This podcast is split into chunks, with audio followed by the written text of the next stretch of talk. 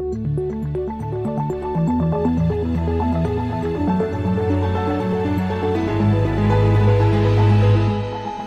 This Morning.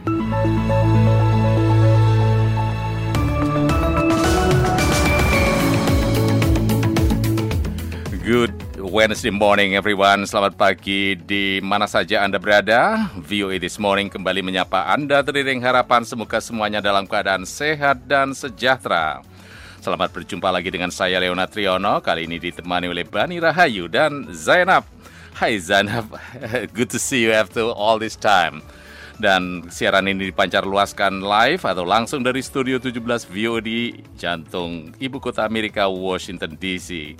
Serangkaian laporan terkini dan informasi menarik telah kami siapkan untuk Anda di antaranya Amerika jajaki alternatif lain setelah Rusia blokir aliran gandum Ukraina. We'll look at to see what else can be done to find other ways to get Ukrainian food products on the world market. Dukung tembak mati begal, Wali Kota Medan picu kontroversi. Ada perasaan was-was ketika malam hari, apalagi melewati wilayah-wilayah tertentu yang sepi dan gelap. Sekarang bukan takut hantu, tapi takut begal. Pendengar Anda juga bisa menyimak siaran ini melalui streaming langsung di website kami www.voaindonesia.com atau melalui podcast VOA This Morning, tentu lewat platform langganan Anda. Sebelum kita simak berbagai laporan tersebut, inilah berita dunia bersama Puspita Sariwati. Pendengar, seorang prajurit AS diyakini berada dalam tahanan Korea Utara setelah secara ilegal melintasi perbatasan yang memisahkan kedua Korea, Selatan dan Utara di wilayah keamanan bersama atau JSA pada hari Selasa prajurit AS dalam tur orientasi JSA dengan sengaja dan tanpa wewenang melintasi garis demarkasi militer ke Republik Demokratik Rakyat Korea atau DPRK. Kami percaya kini ia berada dalam tahanan DPRK. Kami sedang berusaha dengan rekan-rekan KPA atau Korean People Army untuk menyelesaikan insiden ini, kata seorang pejabat pertahanan AS. Prajurit yang dimaksud itu tiba-tiba melintasi utara garis demarkasi militer berbatasan resmi sekitar pukul setengah empat waktu setempat pada selasa sore. Menurut harian Korea Selatan, The Chosun Ilbo yang mengutip sumber tanpa nama. Insiden itu terjadi sementara militer Korea Selatan tetap waspada terhadap kemungkinan serangan dari Korea Utara setelah kapal selam rudal balistik nuklir AS tiba di pelabuhan Busan, kota di Korea Selatan pada hari yang sama. Kedatangan kapal USS Kentucky yang mampu meluncurkan rudal balistik Trident II dengan jangkauan 12.000 km merupakan tindakan sangat simbolis yang menandakan AS akan mendukung Korea Selatan jika terjadi serangan nuklir Korea Utara. Pemilu di Spanyol hari Minggu dapat menjadikan negara itu sebagai anggota Uni Eropa terbaru yang beraliran populis ke kanan, sebuah perubahan yang akan mewakili pergolakan besar setelah lima tahun di bawah pemerintahan sayap kiri. Perdana Menteri Pedro Sanchez menyerukan pemilu awal setelah Partai Pekerja Sosialis Spanyol dan mitra koalisi sayap kirinya yang kecil, Unidas Podemos, yang artinya bersatu kita bisa, kalah dalam pemilu lokal dan regional. Profesor Komunikasi Politik di Universitas Complutense Madrid, Maria Jose Canel Crespo, mengatakan, algo de lo que eh, se va a encontrar en las urnas eh, el día 23 de julio es un votante... Sebagian yang akan kita lihat pada pemungutan suara 23 Juli adalah pemilih yang menginginkan perubahan. Mengapa? Karena mereka tidak ingin makna kata-kata terguncang. Seperti yang saya katakan, kebohongan akan menjadi hal penting. Kemudian ada pasar dan perusahaan yang membutuhkan keamanan dan stabilitas. Partai Rakyat atau PP kanan tengah muncul dari pemilu 28 Mei dengan suara terbanyak. Jajak pendapat untuk pemilu secara konsisten menempatkan PP di tempat pertama tetapi kemungkinan memerlukan dukungan dari Partai Fox, sayap kanan, untuk membentuk pemerintahan.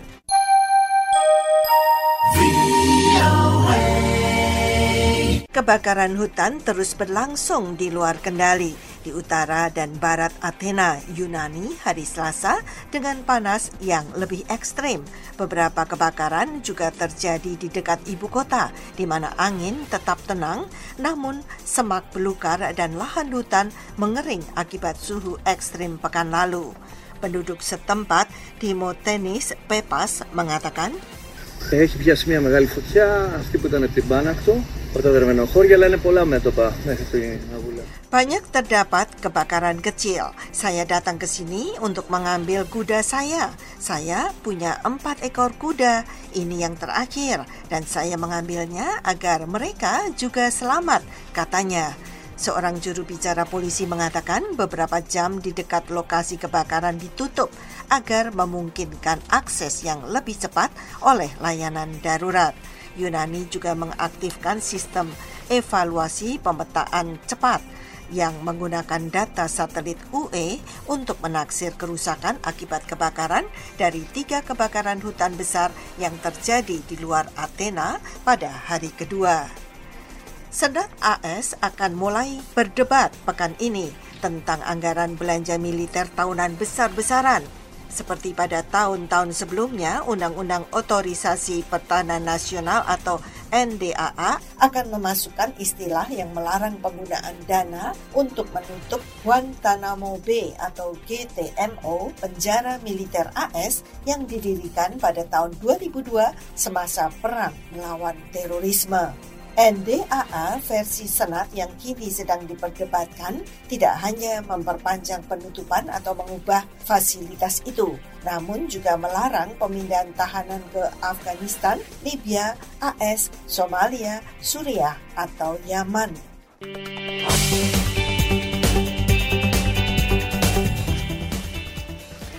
Pendengar Rusia pada hari Senin mengakhiri apa yang dikenal sebagai Black Sea Green Initiative atau prakarsa gandum Laut Hitam yang menjamin aliran bebas gandum Ukraina ke seluruh dunia.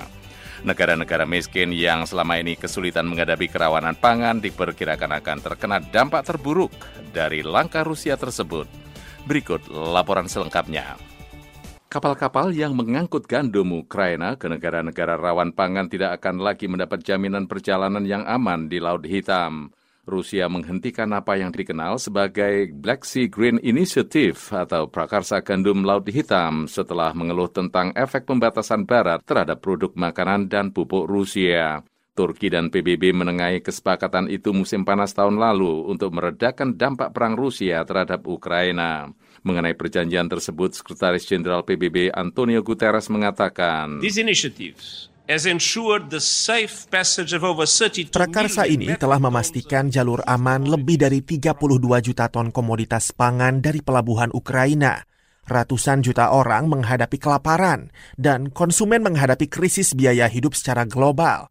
Mereka akan menanggung beban berat. Menteri Luar Negeri Amerika Anthony Blinken juga mengecam keputusan Rusia sementara dia mengamati bahwa harga pangan telah melonjak. We'll look at to see what else can be done to find other ways to get Ukrainian food products on the world market. Kami akan mencari cara lain yang bisa dilakukan untuk mendapatkan produk makanan Ukraina di pasar dunia, termasuk mengangkut barang melalui kereta api dan melalui jalan darat. Tetapi dalam hal volume yang diperlukan, sangat sulit untuk mengganti apa yang sekarang hilang akibat penggunaan pangan sebagai senjata oleh Rusia. Anthony Blinken menyebut keputusan Rusia tersebut tidak masuk akal, tetapi juru bicara Kremlin, Dmitry Peskov, menanggapinya dengan mengatakan, kami sangat tidak setuju, seraya menambahkan. Rusia memenuhi kewajibannya dan memperpanjang kesepakatan ini beberapa kali, meskipun ketentuan perjanjian terkait Federasi Rusia ini tidak dilaksanakan. Dan dalam hal ini, mungkin sikap negara-negara Eropa harus disebut tidak masuk akal. Negara-negara Afrika yang sudah berjuang dengan dampak perubahan iklim akan sangat dirugikan oleh keputusan Rusia tersebut, kata Kate Phillips Barasso dari organisasi kemanusiaan Mercy Corps. It's not just grain that's not getting out of um, of Ukraine. Bukan hanya gandum yang tidak keluar dari Ukraina, tetapi juga pupuk yang sangat penting dan dibutuhkan untuk memproduksi pangan dalam skala besar. Sementara Bob Kitchen dari International Rescue Committee mengungkapkan pendapatnya. The US should get their checkbook out and make sure that Amerika Serikat harus mengeluarkan buku cek dan memastikan bahwa mereka menyelamatkan nyawa dengan menyumbangkan dana ke negara-negara yang paling membutuhkan. Para pejabat Ukraina mengatakan kepada VOA bahwa ekspor negara itu akan sangat terpengaruh oleh keputusan Kremlin, tetapi mereka akan berusaha mencari metode lain untuk mendistribusikan produk mereka. Dari VOA Washington DC, saya Leonard Triono. Pendengar panas tinggi melanda dunia, ya terjadi di mana-mana, dari Eropa hingga Asia. Laporan selengkapnya disampaikan oleh Karlina Amkas. Kebakaran hutan Selasa terus terjadi di luar kendali di utara dan barat Athena. Georgius Nikolaou, usia 89 tahun, adalah seorang korban kebakaran. Rumahnya hancur bersama seluruh benda di dalamnya. I only have my bathing suit which I swim in, nothing else, and this shirt. I have nothing else. Saya hanya memiliki baju renang yang saya kenakan untuk berenang dan baju ini. Tidak ada yang lain. Saya tidak punya apa-apa lagi. Selain Yunani, kebakaran hutan luas juga melanda Turki dan Kanada. Gelombang panas berkepanjangan dan cuaca ekstrim melanda bagian lain Eropa, suhu panas juga melanda Asia, Timur Tengah, dan Amerika Serikat. Organisasi Meteorologi Dunia, WMO, selasa memperingatkan risiko cuaca ekstrim, meningkatnya kasus serangan jantung dan kematian, terutama dengan suhu minimum pada malam hari, diperkirakan akan mencapai ketinggian baru. John Nairn adalah pakar panas ekstrim di WMO. The minimum temperature is more important for health and failing critical infrastructure which supports these people during extreme heat waves. Suhu minimum lebih penting untuk kesehatan dan kegagalan infrastruktur penting yang mendukung orang-orang ini selama gelombang panas ekstrim. Jadi suhu malam yang tinggi berulang kali sangat berbahaya bagi kesehatan manusia karena tubuh tidak bisa pulih dari panas yang berkelanjutan. Diperkirakan 61 ribu orang meninggal terkait gelombang panas tahun lalu di Eropa saja. Musim panas ini, rekor suhu terpanas diperkirakan akan tercatat di Italia pada Selasa. Di tepi barat, Palestina, Selasa, warga melompat ke air yang mengalir dari mata air alami untuk menyejukkan diri dari suhu yang hampir 40 derajat Celcius di sekitar kota Jericho yang diduduki Israel. Salah seorang dari mereka, Jihad Abu Hamda, mengungkapkan, Kami di sini untuk berenang karena cuaca panas mendekati 50 derajat Celcius. Kami di sini untuk menikmati karena ini adalah hari libur kami. Di bagian lain Palestina, jalur Gaza, suhu lebih dari 38 derajat Celcius memperburuk kekurangan listrik dan menambah rasa frustrasi di kalangan penduduk terhadap kelompok Hamas yang berkuasa. Hamas yang menguasai wilayah itu sejak 2007 menyalahkan blokade Israel selama 16 tahun atas hancurnya ekonomi Gaza dan merongrong pembangunan termasuk jaringan listrik. Di Prim, kota perbatasan California, Nevada, suhu panas tidak mengurangi antusiasme orang untuk antre membeli lotre jackpot Powerball dengan hadiah 1 miliar dolar yang akan diundi Rabu. Tony Bowles, pembeli lotre yang sedang antre, mengungkapkan bahwa ia tidak peduli pada sengatan panas. I can deal with this. You know, a little wind, a little cloud cover. Saya bisa menghadapi ini. Ada sedikit angin, ada sedikit awan. Saya bisa tahan, saya bisa bernafas. Ini tidak buruk. Selain itu, kami di sini untuk menang. Karlina Amkas, VOA, Washington.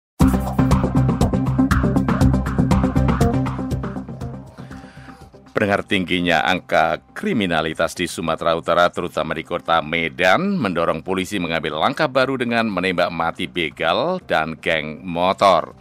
Dukungan wali kota Medan, Bobby Nasution, atas langkah polisi itu menuai pro dan kontra. Anugerah Adriansah melaporkan dari Medan, Sumatera Utara. Wali Kota Medan, Bobi Nasution, kembali menyampaikan dukungan pada aparat kepolisian untuk menembak mati para pelaku kejahatan jalanan seperti begal dan geng motor. Uh, tembak mati tegas itu adalah untuk unsur penegak hukum Sebelumnya, Bobby menyampaikan pernyataan serupa lewat akun Twitternya. Cuitan Bobby itu mendapat dukungan lebih dari 3.000 pengikutnya. Sementara jajak pendapat atas pernyataannya yang dilakukan secara daring didukung lebih dari 15.000 orang. Dukungan juga datang dari sejumlah kelompok masyarakat yang bahkan membuat petisi untuk mendukung pemberantasan begal di kota Medan. Meskipun demikian, tidak sedikit yang mengecam keras langkah kepolisian Medan dan dukungan sang wali kota yang dinilai serampangan dan melanggar hak asasi manusia. Koordinator Kontras Sumatera Utara, Rahmat Muhammad, mengatakan pernyataan Bobi berpotensi melegalisasi langkah polisi untuk menembak mati pelaku begal. Kalau tembak mati itu serampangan banget dan itu bagian dari pelanggaran hak asasi manusia kan disebutnya. Karena si pelaku belum tentu dia misalnya e, melakukan kejahatan itu. Karena dia belum diproses secara hukum. Itu kan kalau dia mati kan nggak diproses secara hukum, langsung mati aja. Kebanyakan di kasus-kasus penembakan persoalannya adalah apakah benar penembakan itu dilakukan sesuai prosedur atau tidak. Dalam cerita pahlawan super dari karakter DC Comics yaitu Batman, ada kota fiksi yang diselimuti berbagai aksi kejahatan yang mencekam yang dikenal sebagai Gotham City atau kota Gotham. Tingginya angka kriminalitas di kota Medan membuat kota ini dijuluki sebagai kota Gotham merujuk pada film Batman tersebut. Salah satu aksi kejahatan yang paling ditakuti warga adalah begal atau tindakan segerombolan penjahat untuk mengganggu, merampas barang berharga, dan tidak segan-segan membunuh korbannya. Kota berpenduduk 2,5 juta jiwa ini pun resah. Joko Lesmana, seorang pengemudi ojek daring, mengatakan enggan bekerja sampai larut malam karena khawatir menjadi korban begal. Ada perasaan was-was ketika malam hari, apalagi melewati wilayah-wilayah tertentu yang sepi dan gelap. Sekarang bukan takut hantu, tapi takut begal. Kalau bisa himbauan kepada wali kota Bobi Nasution, terelokasikanlah untuk tempat-tempat seram, tempat-tempat gelap di kota Medan. Ke Provinsi Sumatera Utara termasuk kota Medan adalah wilayah dengan angka kriminalitas tinggi. Sehingga tak heran jika julukan The Gotham City untuk kota Medan bukan hanya anekdot semata. Anugerah Andriansyah dari kota Medan melaporkan untuk VOA Washington.